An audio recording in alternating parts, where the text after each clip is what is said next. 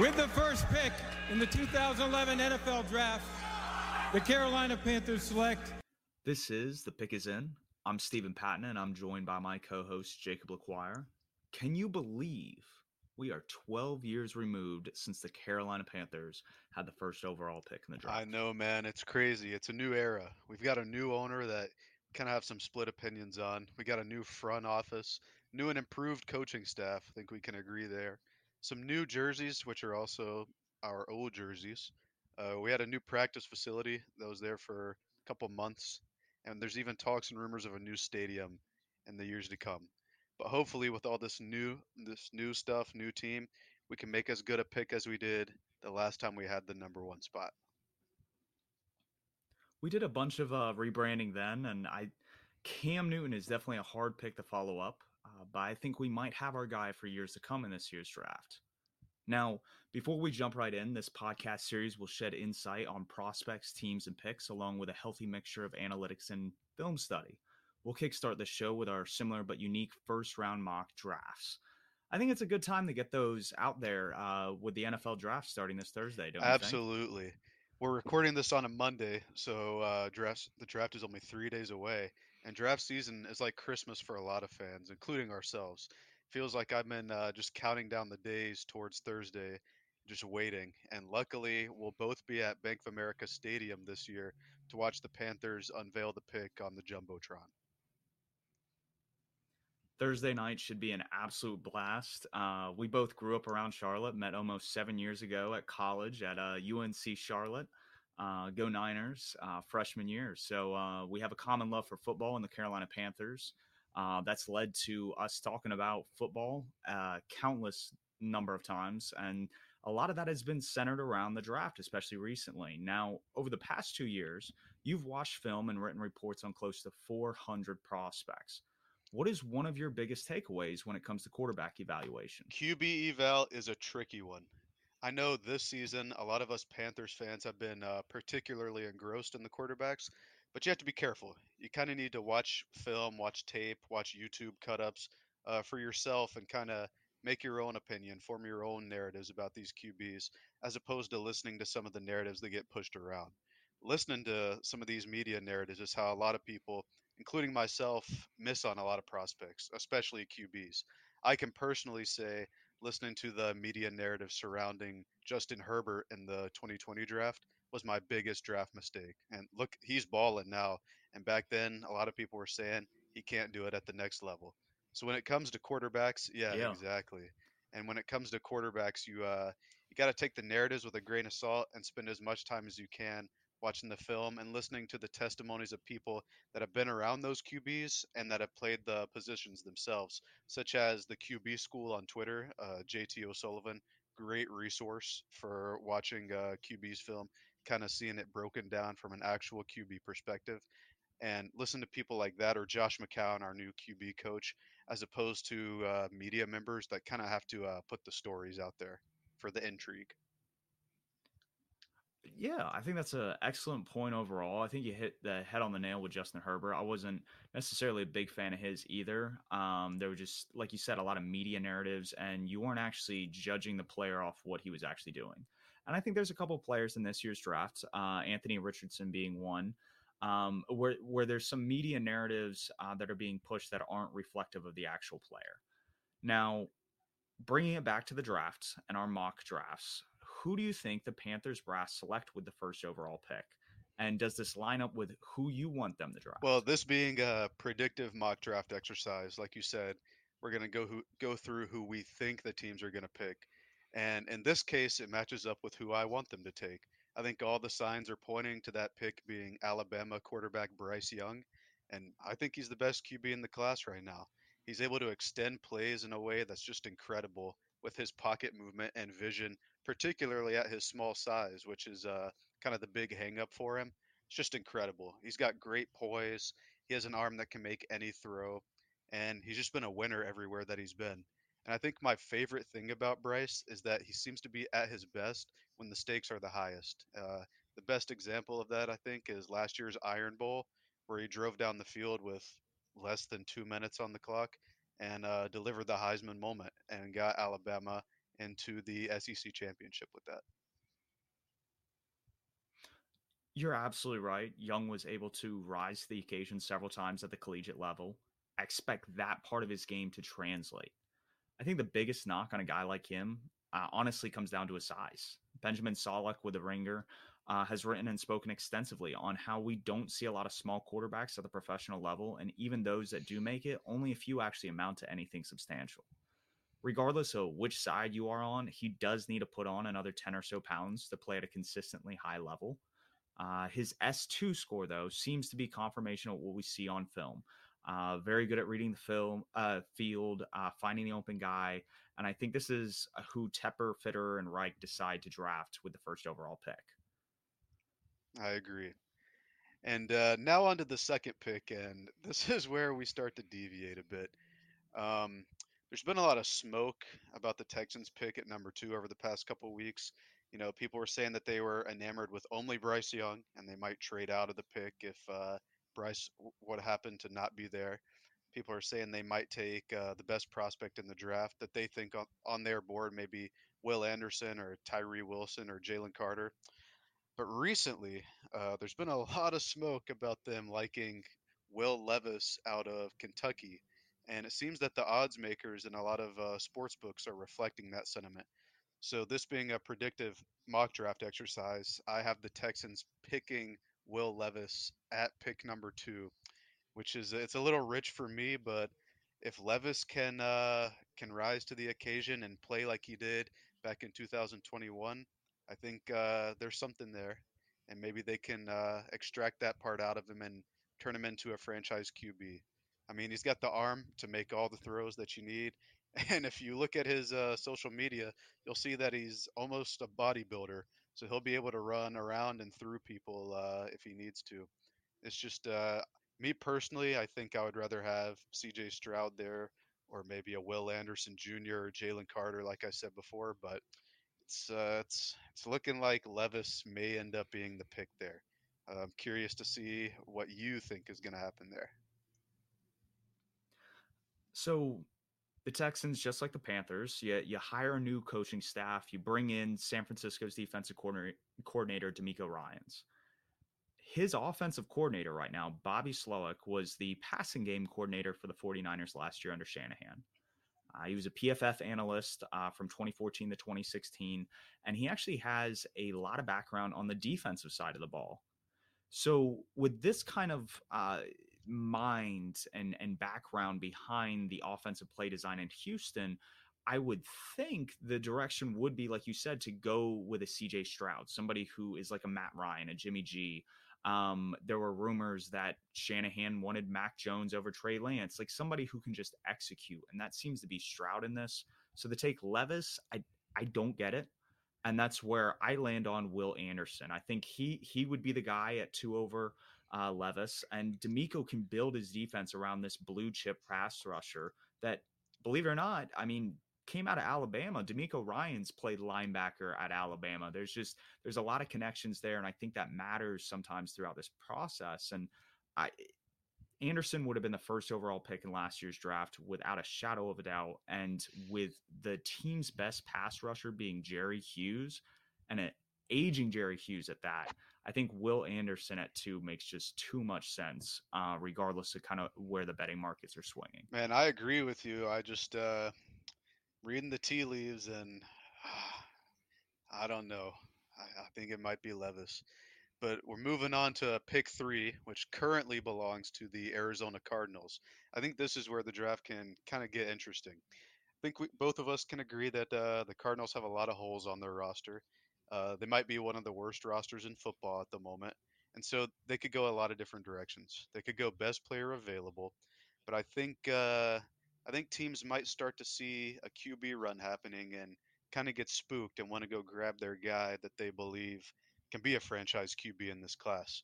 So I have Indianapolis moving up one spot to pick number three and probably giving up some day two and three draft capital and a future pick uh, to kind of make that work. And I have them selecting who I believe is the second best quarterback in this class, CJ Stroud out of Ohio State. He's just a, an incredibly accurate passer. Uh, can play in rhythm. Uh, perfect throwing motion. I believe. Uh, I think it was Daniel Jeremiah on one of his podcast appearances said uh, his throwing motion is just like a golf, like a pro golfer swing. It's the same every time. It's consistent and tight, and he has great uh, ball placement. I know he uh, he was pretty insulated at Ohio State. Had a really good uh, supporting cast, and that might take some time to adjust at the NFL level. But I think out of all the quarterbacks remaining, Stroud has the best chance of being a franchise QB. And we know that uh, Chris Ballard, their general manager, has kind of gone for the aging quarterback route.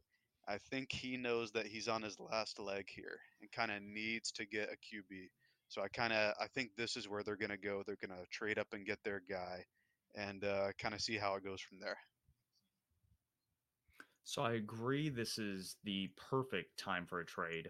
I think it's exactly like how you call it. Indianapolis is going to trade up with Arizona. They'll send a third this year, probably a fifth this year, and a future third. Um, the reason why Arizona would take something like that is Indianapolis is trying to secure their quarterback, trying to get ahead of a Las Vegas or maybe another team trying to sneak into that pick number three to get their quarterback. So Indianapolis, they send those picks. The Cardinals have more darts to throw at the board, and I have them actually taking Will Levis, the guy that you have Houston taking. And and here's my background on this. A lot of these media narratives, the the betting market swings, they are indicating Will Levis at two. But if Houston's kind of propagating some of these uh, kind of narratives, maybe they're trying to increase the price for Indianapolis uh. because they know who their division rival wants to take. So I, from the beginning of the draft process, Irsay, their owner, has loved Will Levis. Um, I think it makes sense with Shane Steichen. Uh, he was Justin Herbert's uh, kind of offensive coordinator back in 2020, his rookie year. A guy with a big arm, uh, somebody that you can kind of mold and build around in a system. Uh, Jalen Hurts wasn't the most polished guy, and Shane Steichen worked with him, and they got better as uh, the games progressed. So that's that's something I could see here in Indianapolis, and probably where they'll go if Will Levis is still there. I gotcha. If if anybody can uh, make a QB great, as we've seen over the past couple years, it's Shane Steichen. I think he can really get the most out of him. So I can see that uh, that Levis pick being uh, a solid pick there. And so on to pick four, where I believe we both have Indi- or Arizona at this point. Uh, I have the best player in the class falling to him here, and I think they're going to take him in Will Anderson Jr. out of Alabama.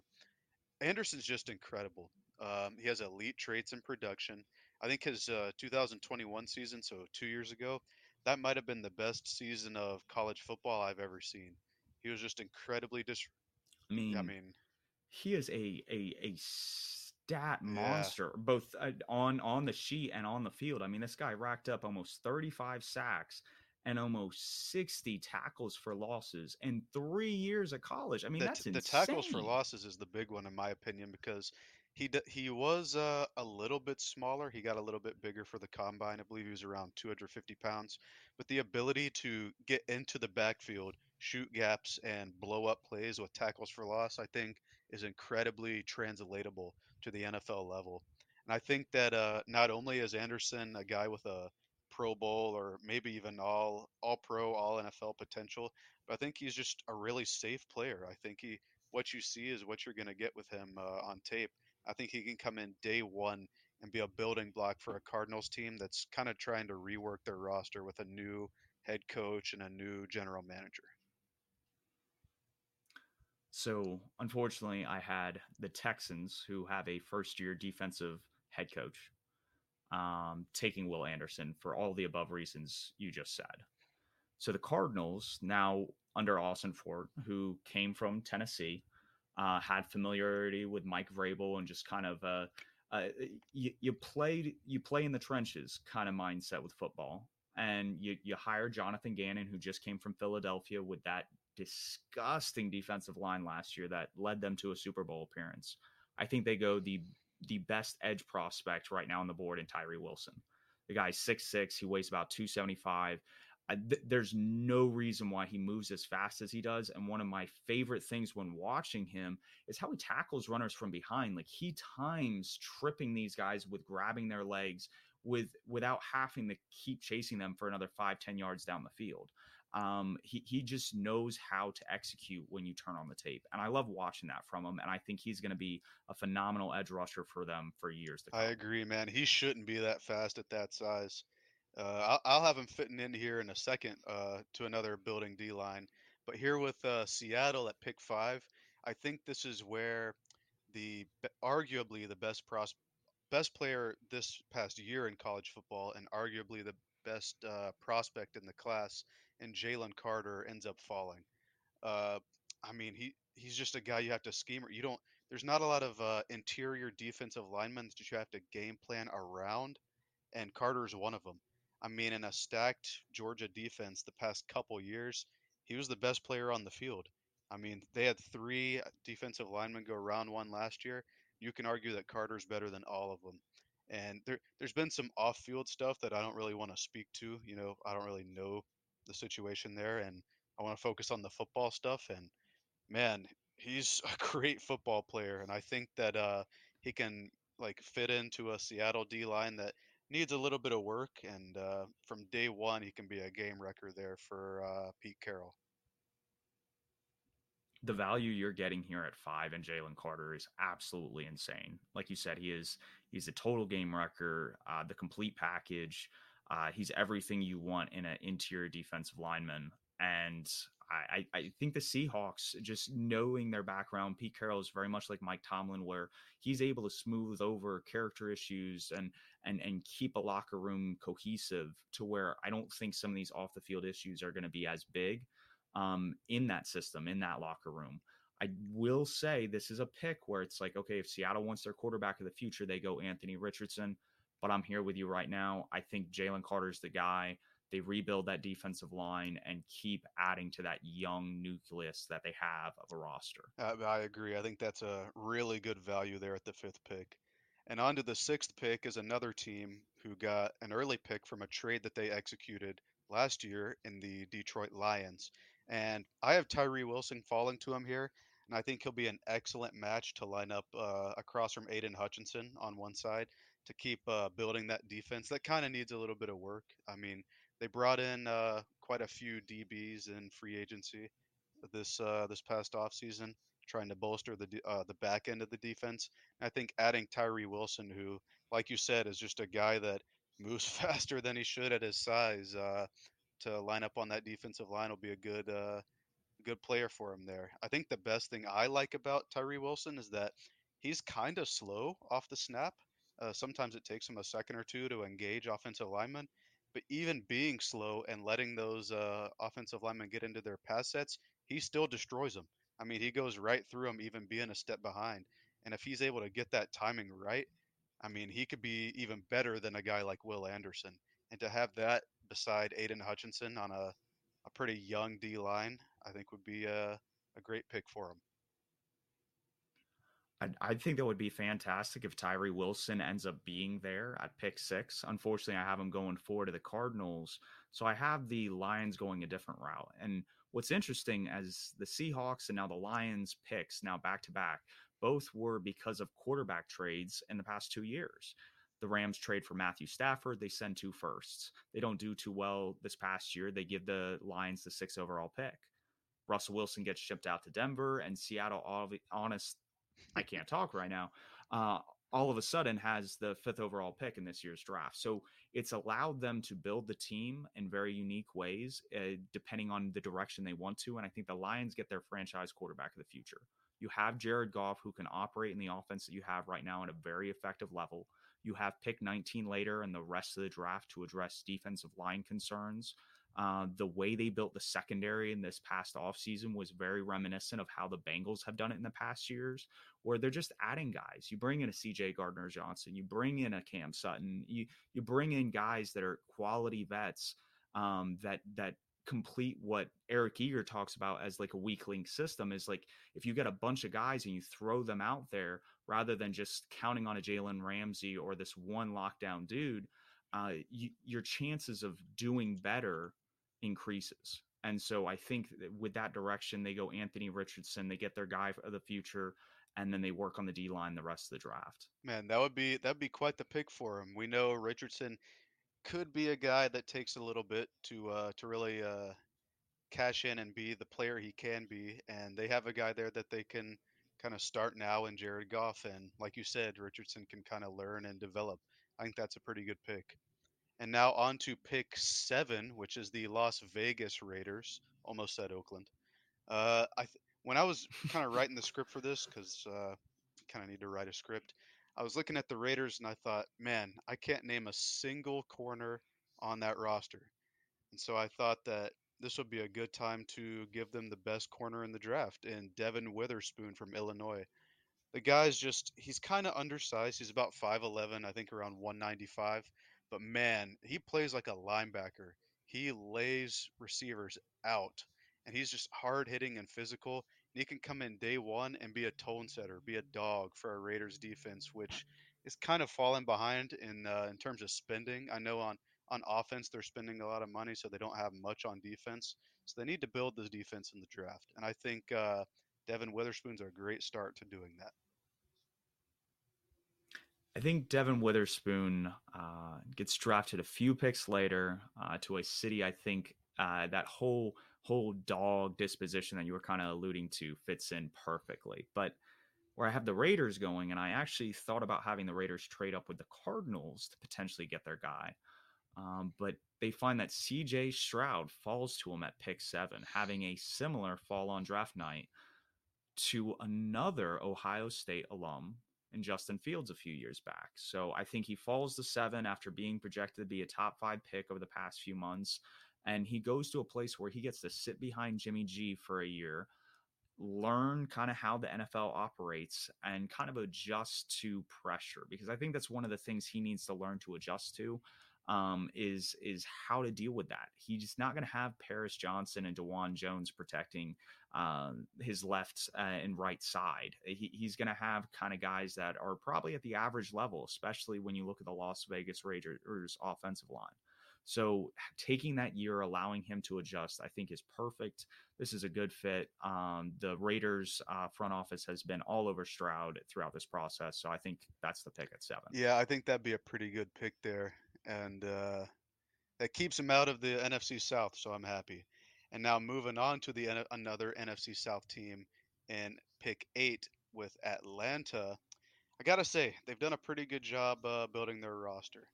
You know they brought in quite a few players on defense uh, during free agency, and I think uh, I think this is the point in which we kind of look and say normally you can't take a running back this high. It's just uh, there's not a good surplus value there. But Bijan is different. Over the past couple uh, drafts, the Falcons have spent pretty high draft capital on offensive skill position players in Kyle Pitts and Drake London last year. I think adding Bijan would be pretty much perfect for him. I mean, they have a pretty like solid to strong O line. They have good uh, receiving options. Their defense, like I said, they're building through free agency. And If they add Bijan, who again the odds makers have as the favorite to go to the eighth overall pick, I think he'd be perfect there. I mean, I would hate to play against him twice a year, but I think uh, him being there, kind of uh, weakening the, uh, the, the front end of the defense and letting Pitts and London kind of develop their routes more, and uh, helping whatever quarterback they end up having this year or next year, whenever they eventually get their franchise guy. I think it's uh, I think it's a really good fit.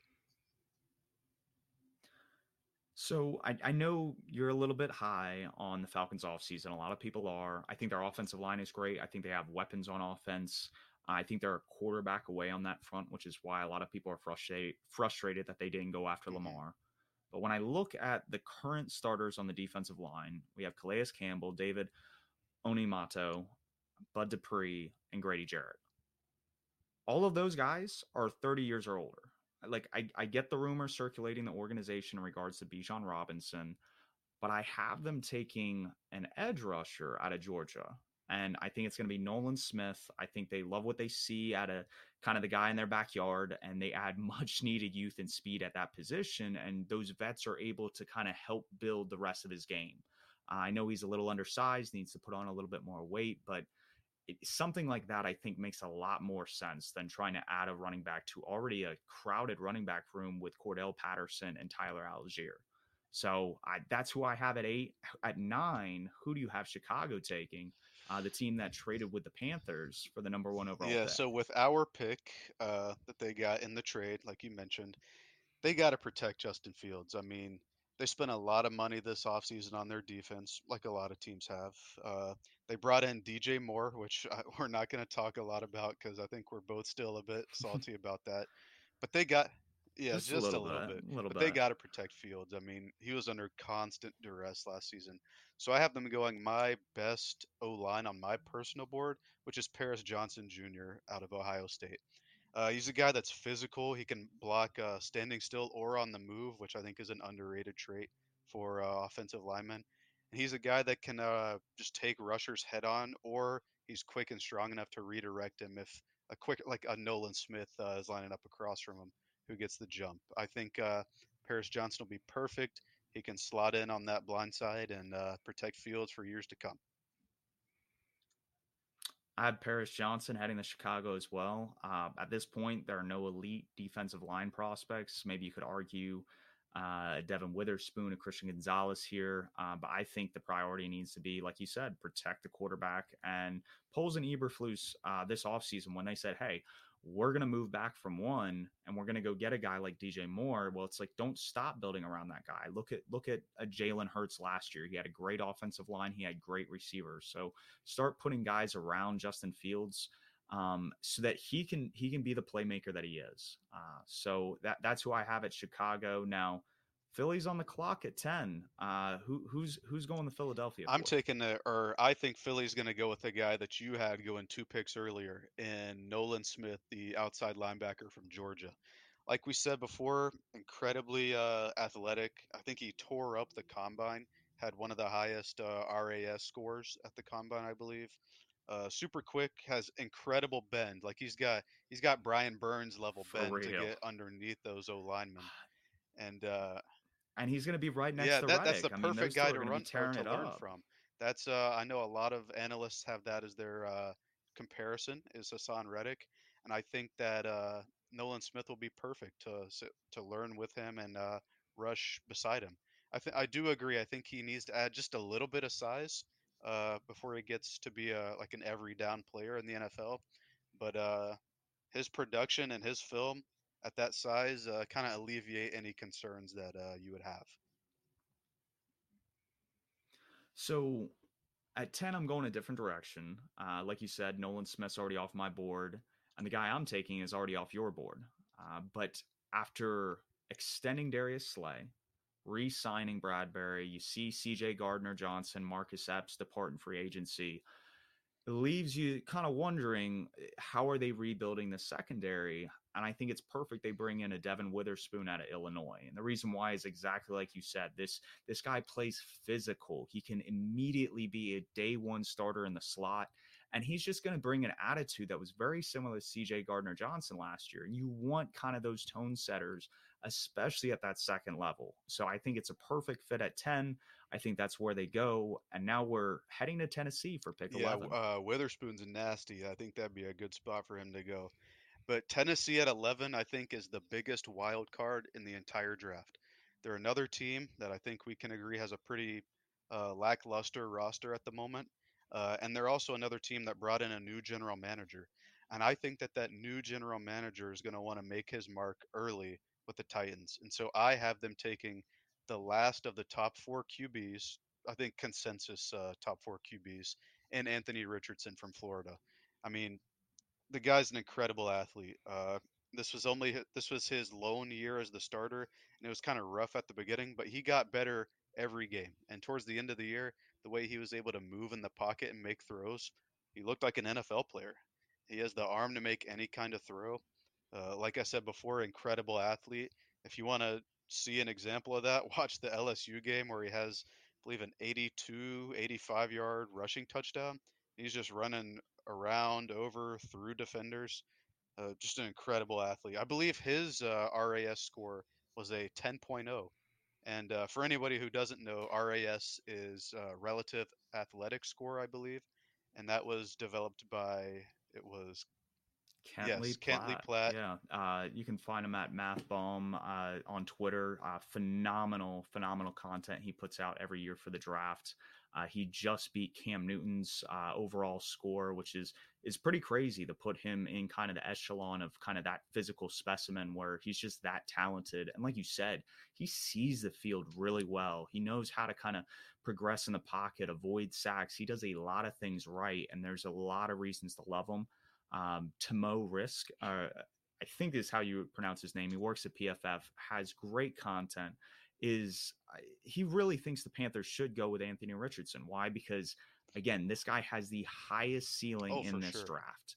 It is insane that if this guy figures it out at the next level, it's it's really over. This guy is going to become that Josh Allen, that Patrick Mahomes, that superstar quarterback that elevates your roster. Um, so I, I get it. Uh, you having Tennessee take him here. Uh, I don't think he makes it past Detroit at six. So I have him taking Peter Skoronski, uh, who I think is a true Mike Vrabel player. Uh, the offensive line is in shambles right now, and this is the first step in rebuilding it.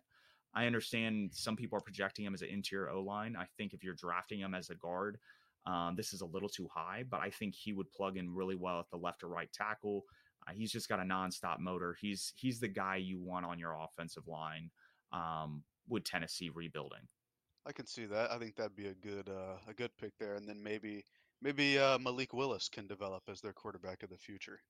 And so at 12, Houston is picking again, and this is another pick that they got from a trade uh, for the the trade that they conducted with Cleveland last offseason. So here at 12, I'm going to have them taking another really highly graded player for me, which is Christian Gonzalez, the corner from Oregon. I think he's a steal here at 12. Uh, he's best player available, which is what the Texans should be doing as they rebuild. And like you said, he's getting paired with a first year defensive head coach.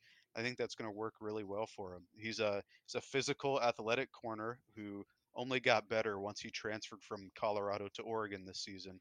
And uh, I think having a young corner tandem with him and Derek Stingley Jr., who Texas took, I believe, at three last year, would be a good young uh, DB room that can terrorize AFC South uh, passing games once they figure it out. I think Gonzalez is definitely an option here at 12. Uh, he's still on my board. He falls a little bit. Um, I think where the Texans go, because it goes back to my point about Jerry Hughes, that outside of that, you really don't have a pass rush presence. And when you look at San Francisco over the past uh, three to five years, that's what they've had.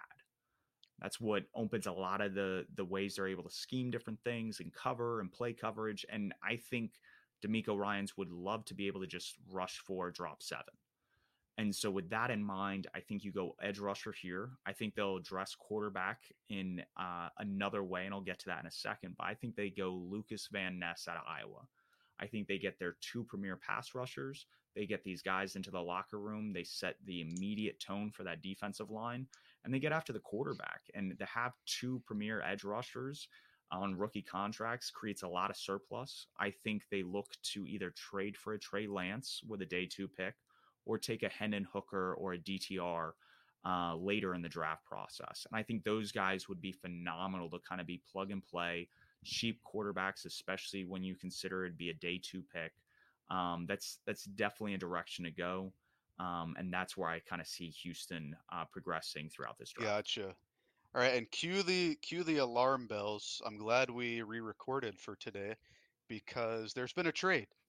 The There the has Green been. Bay Packers. Actually, I think you have the details uh, here. Why don't you go ahead and uh, read off the the trade details? So, so, so the deal is finalized. Rodgers is heading to New York. Uh, they're going to swap first round picks. So that means pick 15 goes to New York, and the Packers get pick 13. They get a second this year, a sixth this year from New York. And then get this the comp pick is a second next year that might turn into a first if Rodgers plays 65% of the snaps next year. I think uh, I think the Packers robbed him blind with that one. Uh, I mean, I, I, that that was highway robbery. I mean, that's like you're this guy, uh, Jason Fitzgerald, uh, with Over the Cap, has done a phenomenal job at breaking down of like how you're trading for a contract, not a player. And when Rodgers is talking about retirement, you don't even know if you're going to get two years out of this guy, and you're sending two seconds in and which essence, like which right out of the one gate. of them could like be a first. It, it's crazy. Yeah, like you said, the guy was talking about retiring before he uh, entered his darkness uh, therapy retreat, and now they're willing to uh, give a first for the guy if he plays 65% of the snaps this year. So not he, he could play this year and then retire, and you'd still owe the Packers your first. I think it's uh it's a high price for Rodgers' contract, as you were alluding to. But if the Jets can win their division and uh, make a push for a Super Bowl, I guess it'll be worth it. And so now the Packers at pick 13, you know, they could go O line or wide receiver to help Jordan Love in this official new era of the Green Bay Packers. But the Packers don't really do the obvious thing when it comes to drafting in the first round. We know Rodgers complained about it for years. So I have them taking Lucas Van Ness, the edge rusher from Iowa. He's a guy who might be a bit of a project at defensive end, but I think he can have a really high payoff. I mean, he's a great bull rusher. He uh, he rushes well from the inside as well as the outside, and uh, I think he can have a similar payoff to another guy that they took early in the first round in Rashan Gary out of Michigan a couple years ago. So I, I love the pick. If Lucas Van Ness was here, I think it'd be a great selection. Uh, you're pairing him with Rashan Gary, Kenny Clark. Uh, you have the pieces and that linebacker and secondary level that are pretty nice already on uh, the Green Bay side, and and you have guys in Christian Watson and Romeo Doubs who are coming along in year two in that Matt LaFleur system. That being said, I think you get a polished and arguably the best wide receiver in this dra- draft class to give Jordan Love the best shot at, at developing into the star that you want him to be. And you go out and you get Jaxon Smith-Njigba out of Ohio State.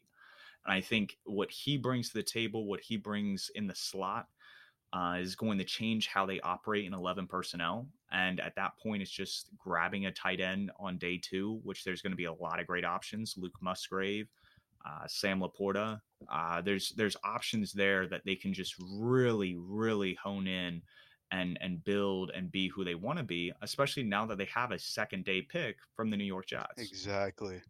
And so going on to pick 14, which is the New England Patriots, I believe you had Peter Skoronski going a bit earlier, and this is where I have him end up falling. I mean, Skoronski is just a Belichick player, right? just versatile, uh, big, strong, can play tackle or guard, play anywhere at a high level.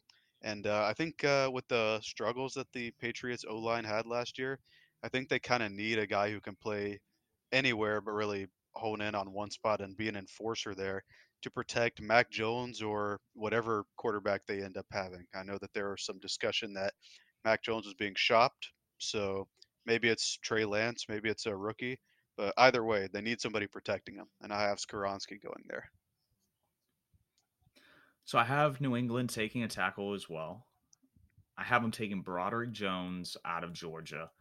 Um, now, they they do it a pick before the Jets, and uh, I'm going to have the Jets taking a tackle as well. But they take this guy because it's exactly what Bill Belichick wants out of out of his uh, offensive line projects um not projects tackles uh, words are escaping me today but he fits what he wants when he's building the trenches from the inside out uh, he gets Cole Strange last year he's going to get his right tackle this year uh, he's got Barmore on the interior defensive line. He's got Matt Judon on the outside. He's got a lot of good pieces, and I think this is where he goes in the first round as they they build around Mac Jones. Hog mollies on the O line and D line. That's what uh, that's what the Patriots like. And I have another hog molly going to the New York Jets now at pick 15.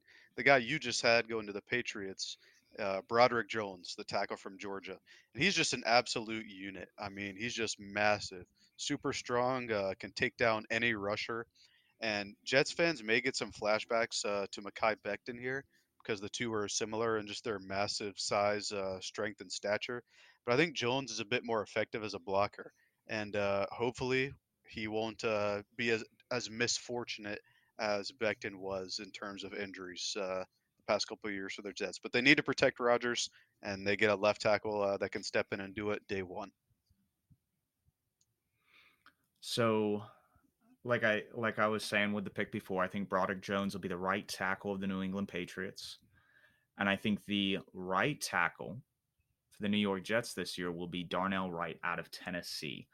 Uh, one of the more physically gifted tackles. Um, he didn't have a lot of success on the left hand side, but I think he can definitely lock down the right hand side. From what I've seen the offseason, Becton's lost a lot of weight. He's getting in shape. And if you have Becton, who's still relatively young, and you have uh, Darnell Wright, I think you have two stalwart guys that are going to keep Rodgers up in the pocket. Um, and they have Verjel Tucker kind of in the guard situation, and, and you're looking at a, a really complete offensive line potentially. So now that we're we're out of the kind of the mid round picks, we're heading at the halfway point with the Washington Commanders at pick 16. Who do you have them taking? Uh, I look at their roster, and uh, their roster is actually pretty good. I think they could use an O lineman, but we just kind of had a run on guys go and I think they could use some some DBs, some corners. And luckily, there's a guy sitting right there that they're going to take, in Joey Porter Jr. out of Penn State. He's a guy that's uh, unfortunately we didn't get him going uh, to Pittsburgh to to get another Joey Porter there, but uh, he's a guy that's uh, physical. He improved every year at Penn State, and uh, he can be a guy that can bring a physical presence and uh, be kind of another dog to a lackluster secondary room there in Washington. So, at 16, Commanders, like you said, they don't have a lot of holes. Um, I think they have some issues at tackle, but like you said, there's a run on tackles, so they're going to go secondary. Now, you had this guy going at pick 12 to the Texans. I I have the Commanders taking him here at 16 and Washington is going to select Christian Gonzalez out of Oregon. He's extremely fluid in coverage. I think he's very underrated, and I think he'll be a lockdown cornerback at the next level after just a couple years kind of adapting to the speed of the game, uh, how to cover different guys, play a little bit more physical in the run game. Um, but I think I think he's going to be able to take that next step. And now we have at 17 the Pittsburgh Steelers. Where do you see this pick going and Well, why? I have them going a guy that you had going a couple picks earlier in Darnell Wright, the right tackle. From he can play he can play a little left tackle, but I think he's a lot better on the right side. Uh, the tackle from Tennessee. Um, like you said, he's just a he's a good, strong tackle that had a really good year at Tennessee this season. And if you want to see what he can do, just look at the Alabama game. Big reason why they won was because he shut down Will Anderson. I mean, he, he's just a, a guy that can lock up a side, uh, like one side of the uh, the offensive line. And as Kenny Pickett is uh, continuing to grow and develop, I think uh, having a guy that can shut down one side will be helpful for him.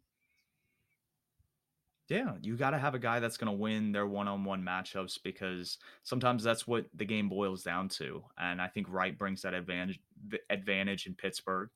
I have a reunion of sorts. I know uh, you you kind of kept it from happening with Washington taking Joey Porter, but uh, since the Commanders took Christian Gonzalez, I have the Pittsburgh Steelers selecting Joey Porter Jr. out of Penn State, and this kid he, plays the position the right way. He plays it with enough attitude. He plays it physically, and he backs it up with his production. He's a little handsy. Uh, he he definitely can improve, but I think from a culture aspect and what the Steelers are all about in terms of of making it a family. Uh, Porter fits right on in here at pick 17. And now we have the Detroit Lions again. Uh, they picked earlier. They picked at six in the first round. Now they pick at 18.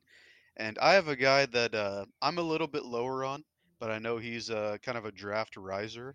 And Calijah Kancey, out the defensive tackle out of Pittsburgh.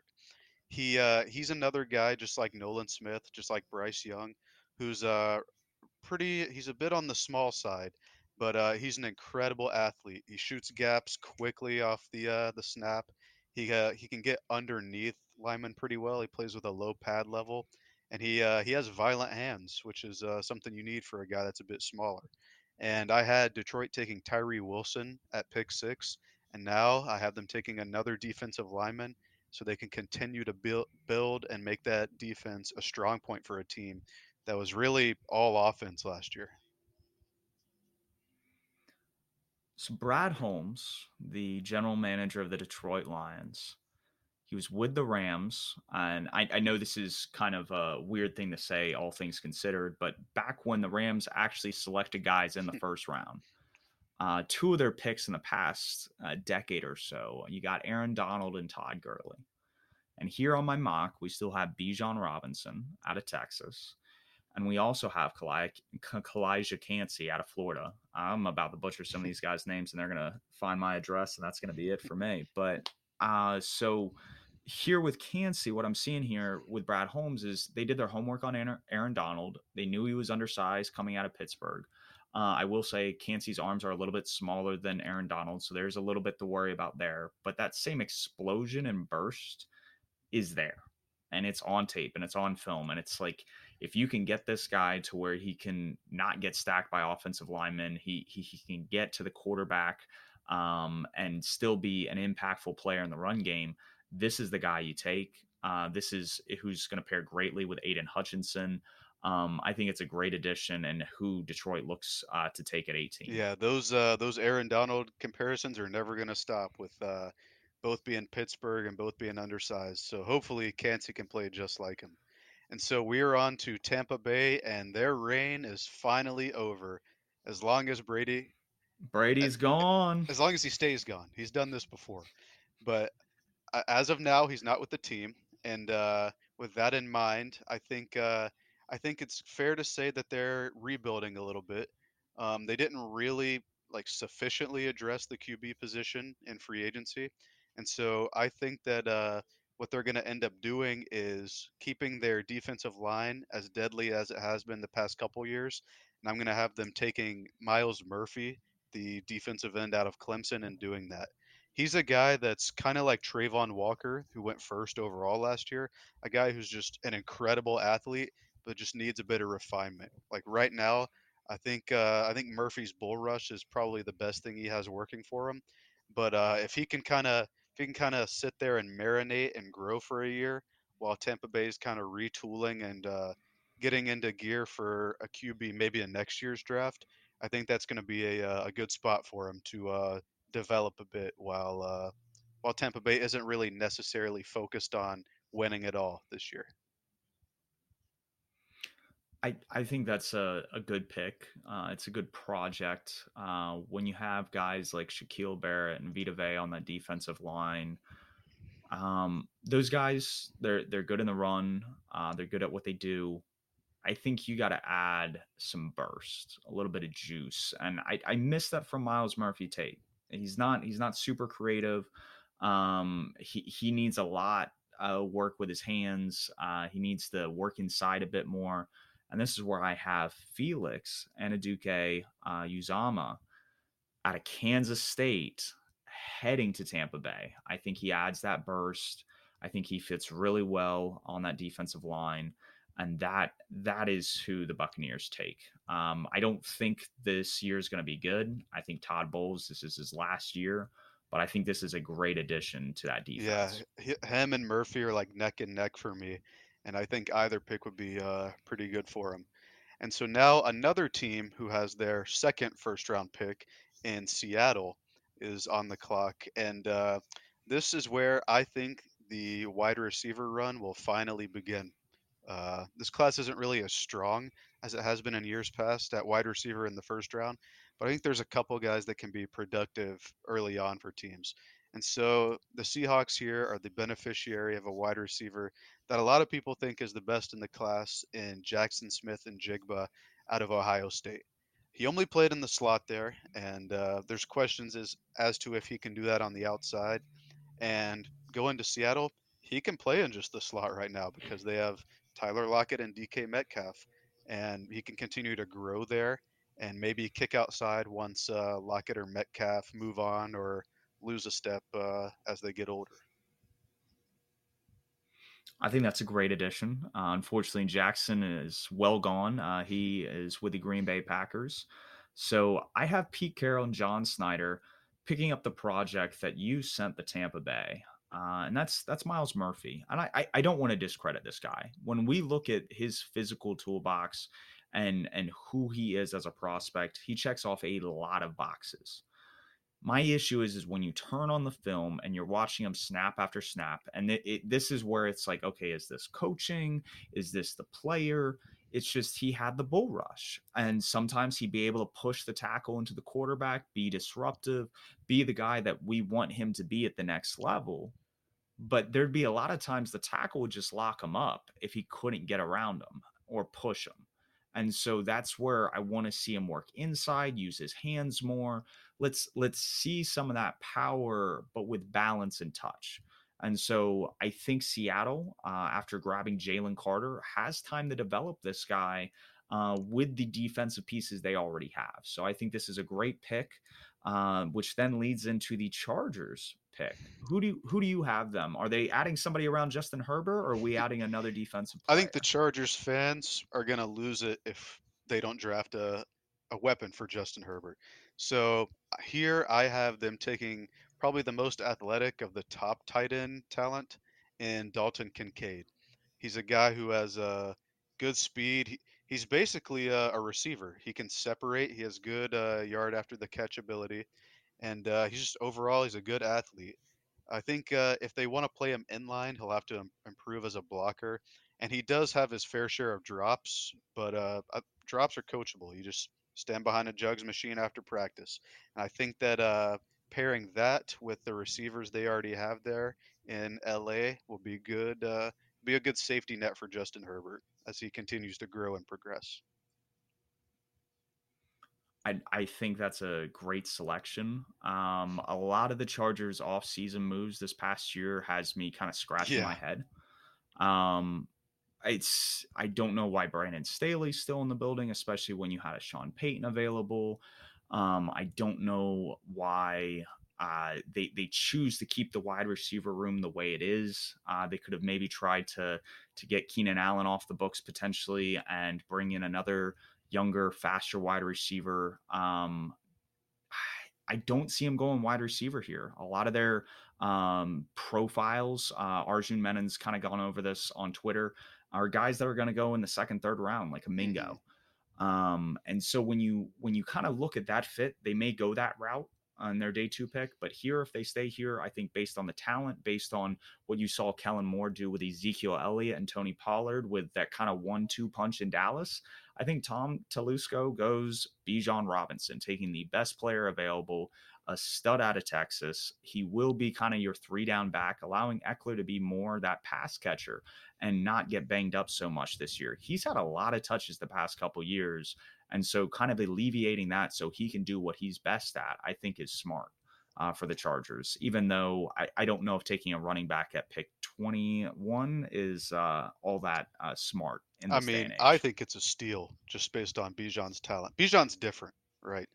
Like it's this isn't a, a classic running back pick, but I really like that uh, the Bijan Ekeler one-two punch there, and uh, and it's a weapon for Herbert. So Chargers fans can't get mad because Bijan can catch too. And so on to pick uh, so, 22, unless you had something. Who's oh, going to Baltimore? Yeah. No, that's I was. I want to get in the pick 22. Who do you got going to the Ravens? I think uh, the two positions the Ravens need are either receiver or corner, and uh, I'm not really high on a lot of the receivers in this class. Uh, like you said, a lot of them profile to be second and third round picks. And so I have them taking the best corner available in Deonte Banks out of Maryland.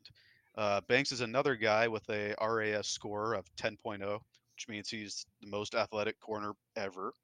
Uh, he's another elite corner. Uh, he's got a similar profile uh, to Marshon Lattimore, physical profile that is, back in 2017. And man, he is a bully at the line of scrimmage. You know, college receivers don't really deal with a lot of press coverage, but Banks will press you. He'll uh, he'll stand there and punch the receivers at the line of scrimmage and just look at them as they're trying to figure out what to do. He's physical, he's a dog, and he's athletic enough to stay with his receiver. And I think that's a good spot uh, for the Ravens to get him at 22. I think Deonte Banks checks off a lot of boxes. Like you said, he plays physical. I think kind of like Joey Porter and even Devon mm-hmm. Witherspoon a little bit. Uh, they get a little bit handsy, and that's something that you got to be careful of in the NFL at the next level. If you're going to be handsy, you got to be sneaky about it, like Sauce Gardner, or refs are going to call it. So it's you, you got to be good at it, or you just got to play play better without without your hands. Um, moving on from the Ravens, we have the Vikings, and Minnesota's got a lot of holes. Uh, they weren't really the 13 and 4 team that their record indicated last year. Uh, what what are they filling in right now? Are they they going defense? Are they going secondary? Uh, do they add a second wide receiver with Adam Thielen gone? Uh, who do you have them? They do add a second wide receiver with Adam Thielen gone. Uh, as you alluded to, Adam Thielen is now a Panther and so they need another receiver. Uh, they they just need one. Jefferson's great, but I think they're going to go with a guy who this is reflected in uh, betting odds is the the odds-on favorite to go there, and Quentin Johnston. Uh, he's probably the most athletic guy of the top receiver prospects. He's uh he can stretch the field. He's got great speed. He runs good routes, but uh, he's kind of fallen out of uh, draft Twitter's favor this cycle because he doesn't catch with his hands. That's kind of the big uh, the big draw. That's yeah, that's kind of the big thing about him. Uh, if he can learn to catch with his hands, I mean, the sky's the limit for him. He can be kind of like a Tee Higgins, but that's uh that's something he has to work on. But something somebody like that right now would be a perfect number two guy, while Justin Jefferson uh, draws all the attention to him. I, I think it's a perfect fit. Uh, I think if he goes almost anywhere else. Uh, there's like three to four teams I think he'd be great in, and that's one of them. So I have Minnesota taking Quentin Jefferson as well. Uh, Johnson, not Jefferson. Uh, he will be playing with Justin Jefferson. Um, so moving on, we have the Jacksonville Jaguars, and I have them taking a corner. Uh, we both have them taking this guy, Emmanuel Forbes, out of Mississippi State. Um, like what what makes him the selection here over a guy like Brian Branch? Well, Forbes is yet another of the uh, smaller size, high traits and production guys in this year's draft class. Uh, I think he measured in at 166 or 168 uh, pounds at the combine, which is tiny. It's like it's like 30 or 40 pounds lighter than us, but uh, he has incredible production. Uh, and just looking at his pick sixes, I believe he had six or seven pick sixes in the SEC during his career, which is just insane. You barely see one or two pick sixes, let alone six or seven. So he's got eyes for the ball, and when he gets it in his hands, he can take it to the house. And alluding to the weight concerns, he played against some physical SEC players week in and week out. So even if he can't add like notable weight to his frame, I think he can uh, survive in the NFL because he played against the best competition in college. Hey, you love to see it. I think it's a great pick for Jacksonville. And so now we're heading to New York up the East Coast. And Brian Daboll. Uh, they make it to the playoffs first year. They extend uh, Daniel Jones to a massive contract, franchise tag Saquon. Are we adding weapons around the quarterback you just invested in? And we both have them taking uh, your wide receiver one in this draft class and that's Jordan Addison out of USC. You want to kind of break down what they're getting? I mean, yeah, I think Addison, like like you said, is my wide receiver one. I think he's the best overall route runner in this class. Uh, JSN from Ohio State's probably better from the slot, but Addison can play across the field. I think he uh, I think he separates from corners and defenders similarly to Chris Olave, who came out last year. He's really silky and smooth in his routes. And the biggest thing I like about him is that he produced at two different programs. I mean, he made Kenny Pickett a Heisman finalist, and having having that kind of production at two different places isn't really something you see in college. He gives off big Brandin Cook vibes, and I think that's uh, great and exactly what the Giants need there. So moving on to Dallas again, uh, unlike the first ten picks or so, uh, we actually have a lot of similarities here at the end of the draft we both have Dallas taking the best tight end prospect out of Notre Dame in Michael Mayer. And what makes him the complete package? Because from a speed standpoint, he's he's one of the slower tight ends. Uh, he's not necessarily the best receiving threat. You had Kincaid going to the Chargers earlier. Uh, what makes Mayer special? Like you said, he's not the the fastest guy, but he's the most complete tight end in my opinion. Most complete tight end that we've seen in some time. I mean, excellent blocker. He runs good routes. He has solid hands. I think through three years, he only had two drops, which is uh, pretty good. He has excellent production. He started as a true freshman at Notre Dame, which not a lot of people do. he's just a overall really good football player. I mean, he knows how to dodge hits. He can he can contort his body like smaller wide receivers to bring in catches. I mean, he's the total package. He's just not the uh, the freak athlete that uh, Luke Musgrave or a, a Dalton Kincaid or even a Kyle Pitts was a couple years ago. But in my opinion, he's the best all around tight end that uh, we're going to see until maybe next year in Brock Bowers, but that's next year. Very true. One year at a time. So moving on to Buffalo, I uh, couldn't agree more with what you said about Mayer. I have the Bills taking Zay Flowers, who is my wide receiver one. I think he's going to be the best wide receiver in this draft, draft class. Adds immediate juice to the offense. Um, the thing is, is the guy plays bigger than he measures mm-hmm. in at. I mean, the guy's under six foot, he's under 200 pounds, and he's out there winning contested jump balls like eh, like a guy you brought up earlier, Tee Higgins, like a guy like Quentin Johnston should be making. Um, and he's making these catches. He's running great routes, and he played with an awful quarterback at Boston College. And you plug him in here with Josh Allen playing next to Stefon Diggs and Gabe Davis and Dawson Knox. I think he tears it up. I think he's going to be a rookie of the year candidate. I think that's a good pick. Uh, yeah, Flowers is my favorite receiver in this class, uh, but I went in a different direction. I think that the Bills are going to try to keep that Super Bowl window open as long as possible. And if you look at that uh, that playoff game in which they they lost to end their season, Josh Allen was just getting decimated by the Bengals. So I have them. Yeah, he I have was. them adding to the O line here with Anton Harrison. He's a tackle out of Oklahoma, it's a little bit rich here for me, but I think he can play both left and right tackle, and he can kick inside uh, if they need him to. I know the Bills were dealing with some O line injuries towards the end of the year, so versatility always helps. Like I said, this is a little rich for me, but uh, offensive line is a need for the Bills, and Josh Allen recently said he wants to be a QB first and a football player second. That means taking uh, fewer hits, and this is one way to do that. So this this next pick, and I think that's a great pick for Buffalo. They do need to kind of rebuild that O line, keep their quarterback of the future protected. I think Cincinnati takes that approach, but they don't take Anton Harrison out of Oklahoma.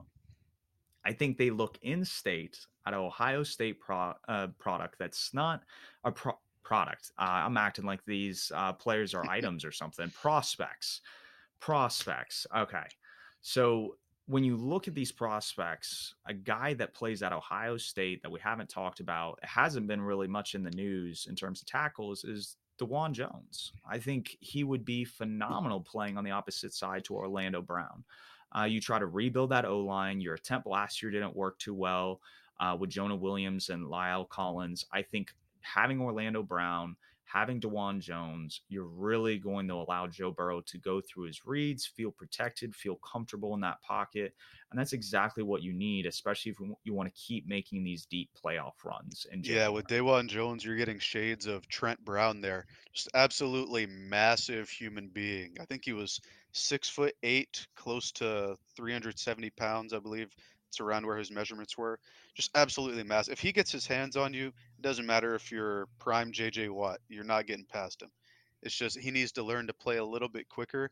But I think uh, I think him going there and slotting in on the right side is a good spot for him. I went in a different direction. I think uh, they still need to add to that secondary. You know, they lost both safeties. Uh, I I don't they think did. they replaced Eli Apple. Uh, so I have them going with another corner. I believe this is my sixth corner that's gone so far, and DJ Turner out of Michigan.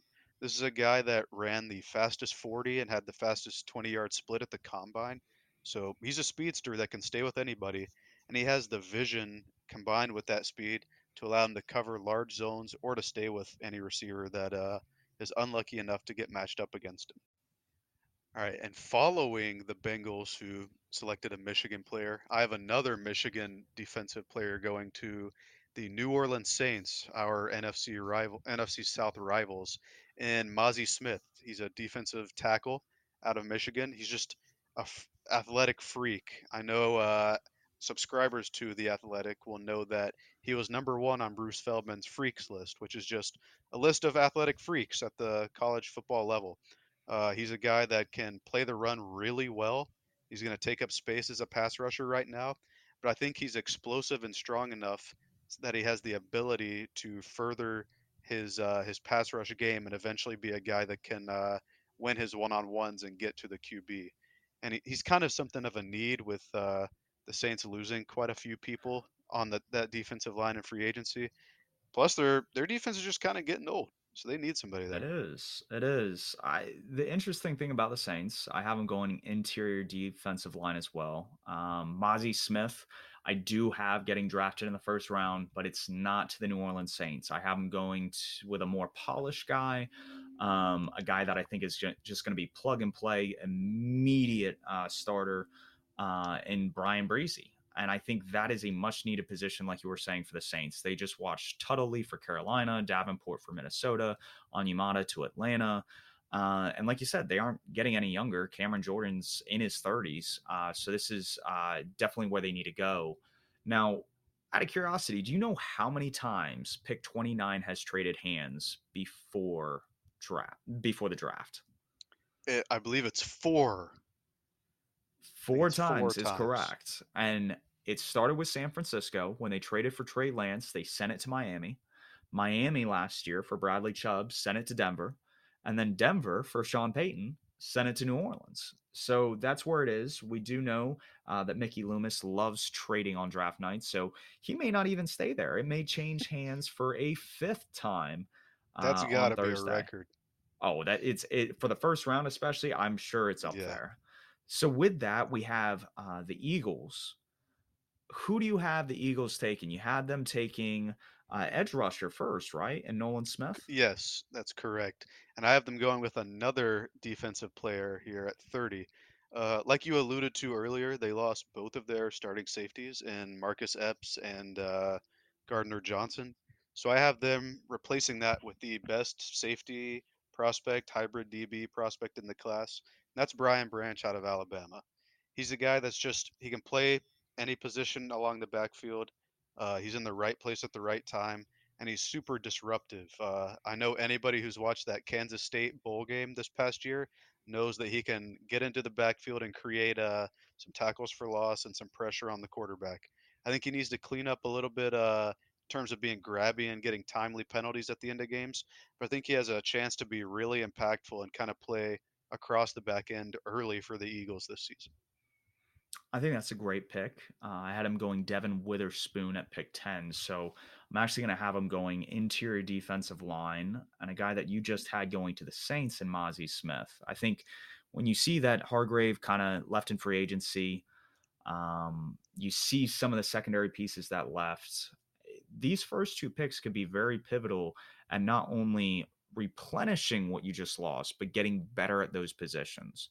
I think what Mazi Smith provides along with Josh Sweat, Haason Reddick, Jordan Davis is just like you were ta- alluding to with the uh, the athletic is that these are some of the most disruptive, explosive players at their positions, and it just makes for a fearsome defensive line. So I definitely think that's where they're going to head if Mazi Smith's available at pick 30. And now we have the reigning Super Bowl champions. Who do you have them taking? Are they getting a weapon for Patrick Mahomes or pass protection? I think that uh, they will be getting a weapon for Mahomes. And you had this guy going a bit earlier to one of our league's better QBs. So I have him going here to our league's best QB. That's Zay Flowers. He's my favorite receiver in the class. And uh, like like we talked about earlier, he just catches everything. It doesn't matter if uh, you throw it right to his hands, if you throw it to the DB, if you throw it 10 yards ahead of him, he's going to get it. That's just what he does.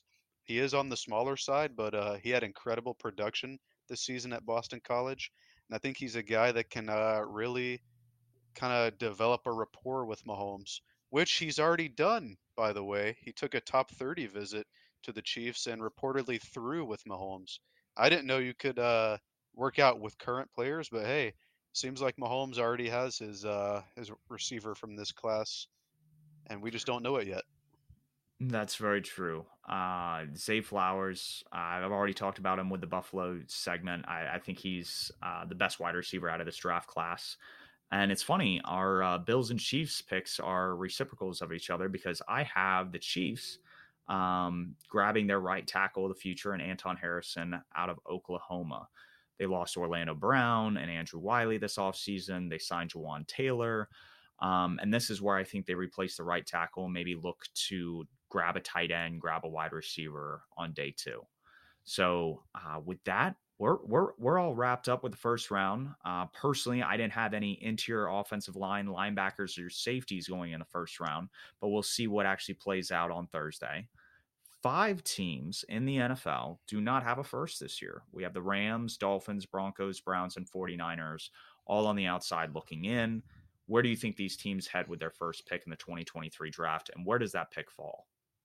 So the first team that's up will be the Rams, and their first pick is currently at 36.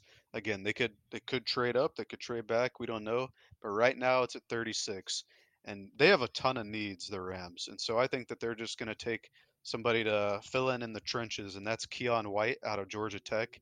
He's a guy who can play edge, maybe three tech, five tech. He's kind of raw. His uh, like his bag is kind of raw right now, but he he's strong and he has the strength to run through offensive linemen if he gets the space. And then next is Miami at 51. I think uh, there's a guy sitting there around around that spot on my board that's uh, going to replace a guy that they just lost in Luke Musgrave, the athletic tight end from Oregon State. I think he can step in and uh, fill kind of the Gesicki role instantly, and maybe be even a bit better with uh, his speed and explosiveness, and add to that Miami speed offense that they love. I definitely think that's a perfect fit, and uh, will definitely make that offense even more explosive, which is scary to think about with Mike McDaniel as kind of the mastermind behind it. Oh, for sure. And then the next pick will be 67. That would be Denver's first pick. And uh, they lost Dre'Mont Jones and Bradley Chubb this past year. So I have them adding an edge rusher from Auburn and Derick Hall, who has a pretty good speed to power rush and violent hands. I think he can contribute pretty early for the Broncos this year. Perfect. Uh, so who does Cleveland take, and where where are they picking? Cleveland's at 74, and uh, their defense, while it's pretty good on paper, was actually one of the worst in the league for a stretch last year, particularly against the run. And I think at that uh, at pick 74, there's a guy sitting there in DeMarvion Overshown from Texas. He's a thumper at linebacker who can kind of help shore up that poor run defense pretty early for the Browns. And then the last of the teams with no first round pick is the 49ers. And their first pick is at 99, which is pretty late. That's that's that's past the third round. That's a comp pick, right? Yeah, I think so. Yeah. I mean, they gave up the second and third picks uh, to the Panthers for McCaffrey, but they they end up picking here at 99, and uh, at 99, you just kind of got to take what's best available. I think that they can get a guy in Wanya Morris, who was Oklahoma's right tackle this past year. I think he's a, uh, an O lineman with some versatility. He, he had another pretty high RAS score. And I think he can step in at right tackle and uh, be uh, pick up where McGlinch, Mike McGlinchey left off when he left for the, I believe, the Broncos in free agency. Fantastic. Awesome. Well, that that that about wraps up episode one of the pick is in. Uh, next week we'll dive into our reactions to the NFL draft, talk about consensus boards, mock drafts, see who are some of the biggest risers and fallers, and we'll have to actually see how it all plays out on Thursday night. You guys can catch both of us at Bank of America Stadium when the Panthers select their quarterback with the first overall pick. You can find both of us at Twitter. You can find Jacob at Jacob LaQuire, and you can find myself at Patent Analytics. Uh, thank you for tuning in, and we will catch you guys next week.